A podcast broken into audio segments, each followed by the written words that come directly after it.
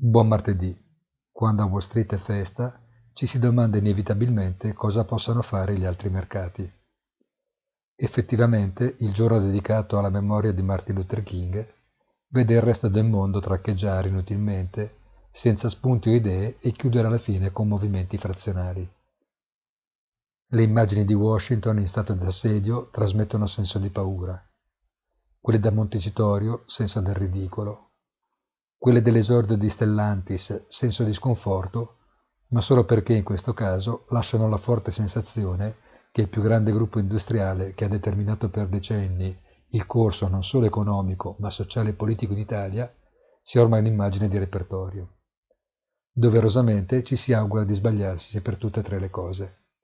Buona giornata e come sempre appuntamento sul sito easy-finance.it.